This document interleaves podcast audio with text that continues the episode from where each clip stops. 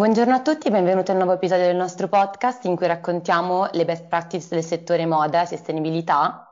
Oggi ci troviamo con ACBC che nasce da Kickstarter nel 2017.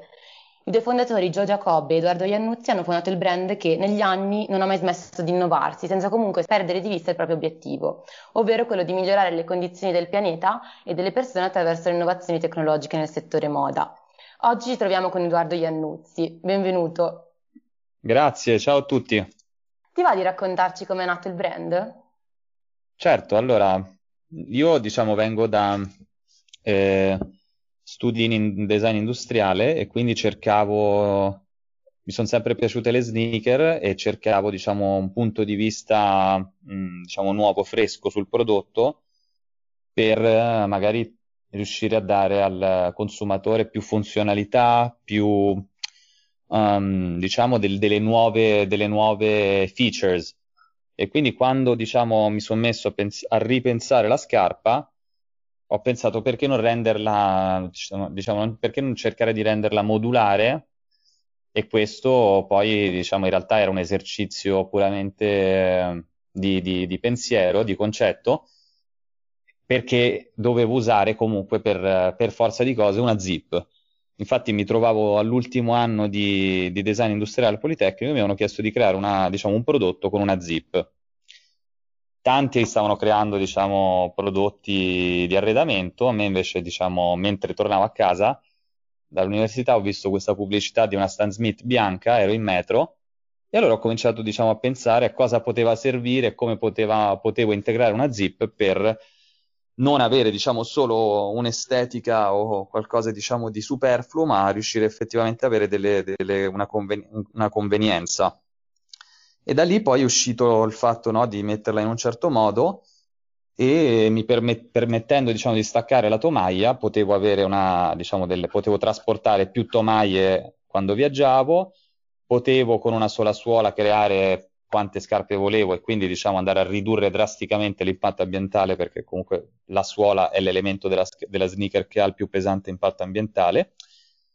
E poi potevo divertirmi perché avendo magari due suole diverse, due, due tomaie, invece di avere due paia di scarpe, ne potevo avere quattro, perché incrociando le combinazioni tra suole e tomaie, diciamo, le, le soluzioni si moltiplicano.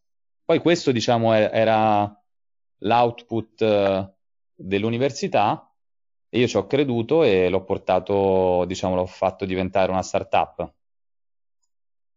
Quindi, insomma, un metodo innovativo di proporre ehm, il mercato delle sneakers.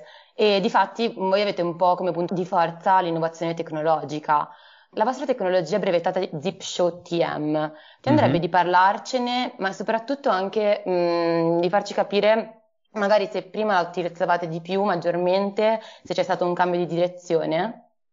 Allora, la Zip oggi diciamo, rappresenta per noi la scarpa più sostenibile che abbiamo in, sicuramente in collezione, ma non è per tutti. Diciamo che dopo, dopo averla lanciata e aver aperto i primi negozi solo con la Zip Shoe, ci siamo resi conto che dovevamo ampliare la nostra offerta. Quindi abbiamo ragionato a uh, luglio del 2019 su quelli che erano i nostri valori principali, cioè sostenibilità, uh, facilità di trasporto e customizzazione. E abbiamo deciso di premere al 100% sulla sostenibilità perché era appena uscito un, una ricerca del National Climate Center australiano, che era uscita a luglio 2019, che diceva che il punto di non ritorno poteva essere per la natura il 2050 e non più il 2100. Io, oh, diciamo, poi guardando i dati, diceva che dovevamo ridurre le emissioni del 70% tra il 2020 e il 2030 per evitare catastrofi. Quindi ho pensato che non ce l'avremmo mai fatta, che sicuramente saremmo andati incontro a catastrofi e che sicuramente non avevamo scelta, dovevamo puntare tutto sulla sostenibilità. In quel momento praticamente abbiamo realizzato la scarpa non più solo con la zip, ma anche con i materiali sostenibili. È uscita su WWD a novembre 2019 con praticamente un claim che era la scarpa più sostenibile mai creata perché ovviamente andando a mettere, diciamo, a creare più scarpe con una sola suola, andava praticamente a, a, a diciamo, a, dare una soluzione disruptive rispetto a tutto quello che era stato creato, creato prima. Da quel momento lì, cosa è successo praticamente? Eh, è scoppiato il Covid a gennaio 2020, quindi subito dopo, e noi abbiamo iniziato, grazie alla nostra ricerca diciamo, di tecnologie sostenibili per i materiali, a, eh, a ricevere richieste diciamo, dai nostri, partner, dai nostri primi partner con cui collaboravamo, che erano Moschino e Armani, di, cre- di rivedere i loro best seller in chiave sostenibile, quindi con i materiali sostenibili. Cioè noi praticamente un mese prima che era scoppiato il Covid andavamo in giro per brand con un book dicendo racconta la tua eco story con noi crea i tuoi prodotti sostenibili con noi, ti mettiamo a disposizione la nostra ricerca di, diciamo, di materiali sostenibili. Quindi praticamente appena è scoppiato il Covid si è amplificato questo, diciamo, questo, questo messaggio e sono, hanno cominciato ad arrivare moltissime richieste di collaborazione. Quindi siamo stati, diciamo, uh, attivissimi lato pitch, abbiamo pitchato tutti i brand che ci sono in Italia, credo, tutti da LinkedIn, e eh, li, abbiamo, diciamo, li abbiamo pitchati facendo anche delle presentazioni ad hoc, no? rivedendo, immaginandoci i loro prodotti come potevano essere in chiave sostenibile, quindi ci siamo dati molto da fare e abbiamo praticamente cambiato completamente il nostro modello di business. Quindi da monoprodotto, da zip shoe, abbiamo cominciato a fare zip shoe, ma anche scarpe, diciamo, tradizionali, a livello cioè, senza zip, ma con tutti i materiali sostenibili, sia per noi che per i nostri partner. La cosa che, che, la differenza è che praticamente siamo partiti in due, oggi siamo in 18 e abbiamo diciamo, firmato più di 18 collaborazioni e eh, stiamo iniziando a fare diciamo, vere e proprie ricerche e sviluppo. Quindi, oltre diciamo, a generare sneaker, gen- la nostra ricerca genera anche altri output sempre nel mondo del fashion come l'eyewear e il tacco. Quindi oggi stiamo, diciamo, il nostro core è sicuramente la ricerca tecnologica, è diventata il dialogo con aziende chimiche, abbiamo, parliamo, diciamo, il linguaggio dei, uh, dei chimici, capiamo a fondo cosa significa creare, diciamo, un materiale, una tecnologia di un materiale, la capiamo a fondo nel senso che andiamo ad analizzare e a scavare eh, più, diciamo, più a fondo degli altri, nel senso che andiamo effettivamente a vedere cosa c'è dietro e perché uno dice che una cosa è tale,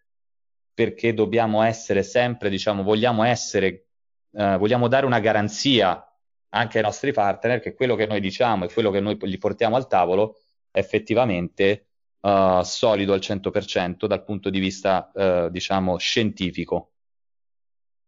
Certo, diciamo che anche il frutto di tutta questa ricerca è anche la, l'ampio repertorio che avete di, di, materiali sostenibili. E invece, per quanto riguarda la pelle, appunto, diciamo che la, la pelle animale ha un alto impatto eh, a livello ambientale. Voi comunque utilizzate diversi materiali alternativi, mh, mm, comunque mh, mm, bio-based. Sì, noi ci siamo praticamente proiettati nel 2030. Esatto. dove avrai un, un, utilizzo, diciamo, della carne ridotto del 90%, avrai quindi anche una disponibilità della pelle animale inferiore uh-huh. e, uh, diciamo, proiettandoci in, questa, in, diciamo, in questo mondo abbiamo già iniziato a cercare, diciamo, alternative alla pelle animale, non solo diciamo, per il suo impatto, ma per il fatto, semplice fatto che non ci sarà più nel 2030, quindi è, è già, diventa già anacronistico come materiale.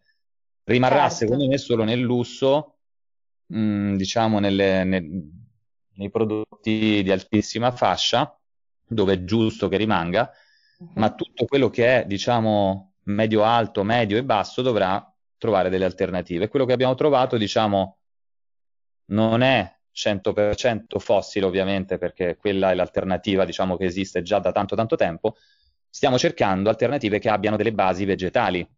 Oggi diciamo tu hai per forza bisogno in ogni caso di una componente fossile per garantire performance, elasticità, durevolezza, eccetera, eccetera, ma hai una consistente comunque eh, ricerca che oggi ha portato a delle soluzioni che sono effettivamente bio-based e per esempio il poliuretano, esatto. puoi creare il poliuretano con una molecola che è esattamente uguale a quella fossile, ma è di derivazione vegetale, quindi la parte del, diciamo, del poliolo, del poliuretano può essere di deriva- derivazione dall'amido di mais e noi usiamo questi poliuretani. Piuttosto che le basi con cui vengono, spalma- diciamo che vengono spalmate con i poliuretani devono essere anche queste sostenibili, quindi o di poliestere riciclato o di cotone organico o un misto. E poi il processo produttivo con cui viene spalmato il poliuretano è anche questo, diciamo, sostenibile, nel senso che abbiamo un partner che uh, ha una tecnologia brevettata, è l'unico al mondo ed è in Italia e fa praticamente la spalmatura in assenza di solventi. Quindi ha, ha diciamo, elaborato una, una tecnica, un processo produttivo innovativo su questo lato. Quindi materie prime e processi produttivi devono essere tutti diciamo, allineati per garantire una sostenibilità più alta possibile, pur tenendo sempre ovviamente balan- uh, diciamo, un balance tra estetica e prezzo, e garantendo ovviamente la, uh, la durevolezza.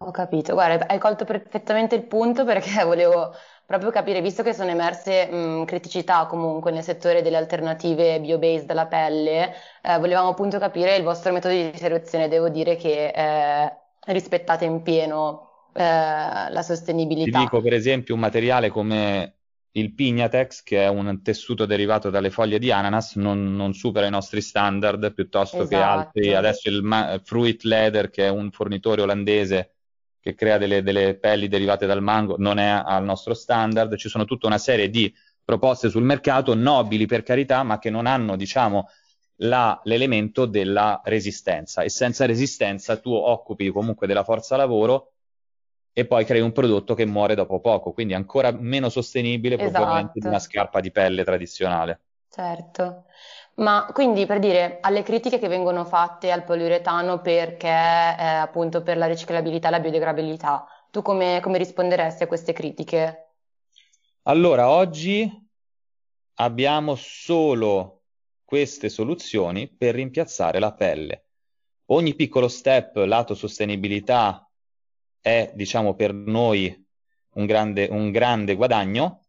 Non ci sono oggi le soluzioni perfette, rotonde in assoluto. Ci sono dei piccoli miglioramenti, dei piccoli improvement. È ovvio che il poliuretano non è biodegradabile, magari tra, però oggi è l'unica soluzione alternativa alla pelle. Magari tra 5 anni, tra 10 anni avremo anche il, uh, diciamo, diciamo, gli enzimi con cui verranno arricchiti questi poliuretani lo renderanno biodegradabile e non nocivo per, per l'ambiente dove viene degradato. Speriamo. Speriamo. Comunque, insomma. Oggi, diciamo, per esempio, esistono delle soluzioni in cui noi andiamo a fare un downcycling, quindi uh-huh. recuperiamo le scarpe, vengono tritate tutte insieme, poi con una tecnologia, con un sistema aerali- aerealico, quindi ad aria, par- le parti, le componenti leggere vengono separate dalle, dalle, componenti pesanti, quindi la tomaia tritata viene su- eh, separata dalla, dalla suola, e con la tomaia tritata andiamo a, diciamo, a usarla per realizzare dei filler per pannelli fono e termoassorbenti per l'architettura, mentre con le suole creiamo dei, uh, diciamo delle, delle mattonelle per pavimentazione. Quindi questo è un po' il modo da parte vostra per contribuire all'economia circolare. Poi considerando che comunque le sneaker mh, richiedono l'unione di diversi materiali, penso che sia ancora una sfida mh, più difficile. Avete altre iniziative in atto, mh, oltre a quelle che mi hai appena citato? Di economia circolare sul prodotto finito, questa è l'unica che ovviamente possiamo okay. adottare okay. stiamo cercando di coinvolgere diciamo, anche i nostri partner. Anche con Balenciaga oggi stiamo, stiamo collaborando per riuscire a portare parte del loro prodotto diciamo, di magazzino inutilizzato e svalutato su questo tipo di direzione. Uh-huh è un brand che non comunica assolutamente la, la, sua, eh, diciamo, la sua attività in campo della sostenibilità, ma, ma ci credono tantissimo e fanno tantissimo lavoro.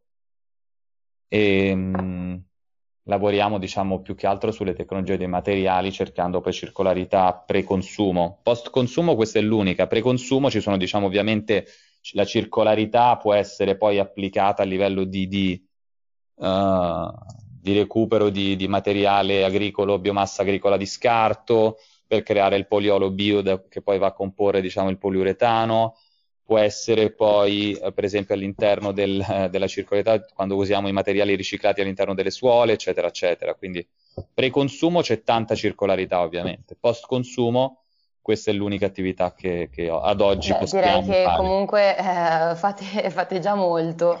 Anzi, nel 2020 avete anche ricevuto un premio come miglior startup dell'anno da Be Heroes. Considerando poi che il 2020 comunque è un anno che ha messo alla prova un po' tutte le realtà aziendali, secondo te c'è un collegamento tra la crisi dovuta comunque alla pandemia e il fatto che il premio venga proprio affidato a un'azienda come ACBC che è portatrice di valori di sostenibilità, rispetto per ambiente e persone. Secondo te c'è una sorta di collegamento o eh, è una coincidenza? Come la vedi? No, sicuramente in Heroes hanno premiato la nostra, diciamo, visione e infatti anche, diciamo, i secondi classificati sono una startup che crea materiali sostenibili per l'architettura, quindi sicuramente non è un caso.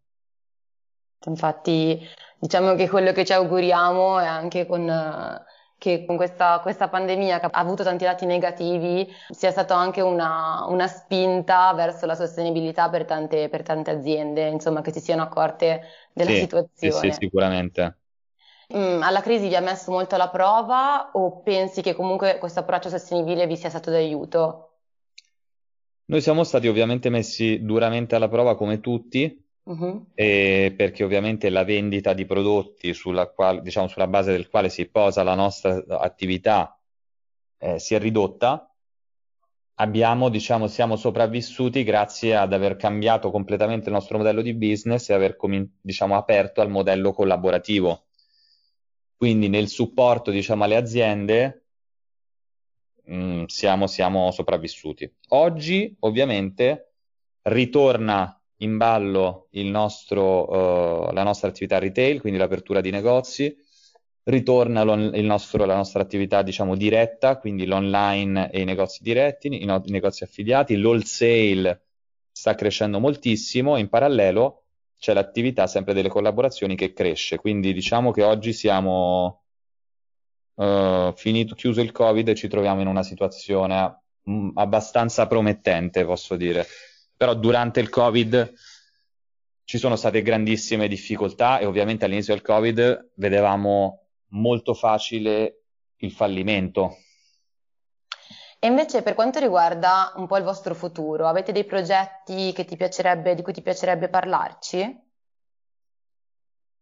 Allora, stiamo uh, diciamo lavorando su nuovi, nuovi prodotti e stiamo cercando di interpretare oggi la, uh, diciamo, la sostenibilità su un nuovo livello, sia comunicativo che estetico. Stiamo cercando, infatti abbiamo preso, uh, diciamo, in team delle persone comunque con, anche con esperienza, dei designer comunque maturi, che potevano un po' interpretare questa, questa visione, cioè la sostenibilità nel futuro.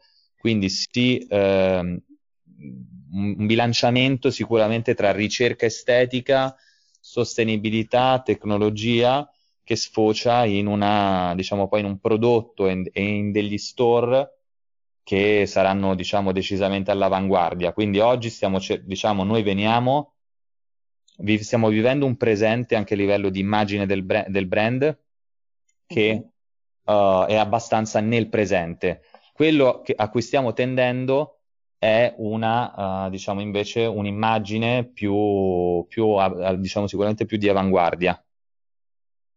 Certo, quindi insomma il massimo del, dell'innovazione. Quindi stiamo ripensando i concept eh, degli store, stiamo ripensando i nostri prodotti, stiamo facendo ovviamente una ricerca dei materiali estenuante e vorremmo poi arrivare, infatti poi Uh, con la Fall Winter 22 vorremmo ri- arrivare a, a, questo, diciamo, a questa maturità del, del, brand. Ho capito. A livello di collaborazioni uh, abbiamo stretto una collaborazione importantissima, l'ultima che abbiamo stretto con Missoni, che arriverà diciamo, sul mercato, arriverà nei negozi tra settembre e ottobre e, ed è sicuramente la collaborazione più importante diciamo, della, no- del nostro, della nostra storia. Certo, immagino. Ma quindi state anche ripensando a una produzione in Italia, una potenziale produzione in Italia? Stiamo ripensando alla produzione in Italia, anche perché diciamo c'è una ragione fondamentale in cui Ci sono delle tecnologie, specialmente sul riciclato, che sono principalmente Asia e quindi vorremmo mantenere quei materiali in Asia e farli trasformare in Asia in prodotti finiti. Ci sono invece te- molte tecnologie, diciamo, bio-based e vegetali che sono invece italiane o europee. Quindi vorremmo allo stesso tempo non far viaggiare queste tecnologie, manterne- mantenerle qua e farle trasformare qui. Quindi c'è anche una logica ovviamente di non far viaggiare le materie prime, c'è una logica di alzare, cercare di alzare il valore e il, mh, quindi anche il prezzo medio dei prodotti. E quindi sì, sì, stiamo riportando oggi la produzione in Italia e ovviamente le collaborazioni uh, tipo quella di Missoni ci facilita il lavoro perché implica una, uh, diciamo una supply chain italiana e quindi uh, portiamo sia i nostri prodotti che quelli della collaborazione. Ho capito. Bene, insomma, speriamo che tutta questa ricerca vi ripaghi, ma sarà sicuramente così. Adesso che eh, le acque si stanno un po' calmando, speriamo che recuperate tutte, insomma, le, le vendite perse. Grazie per il tuo intervento, è stato molto interessante e a presto. Grazie a te, a prestissimo. Grazie, ciao. Ciao ciao.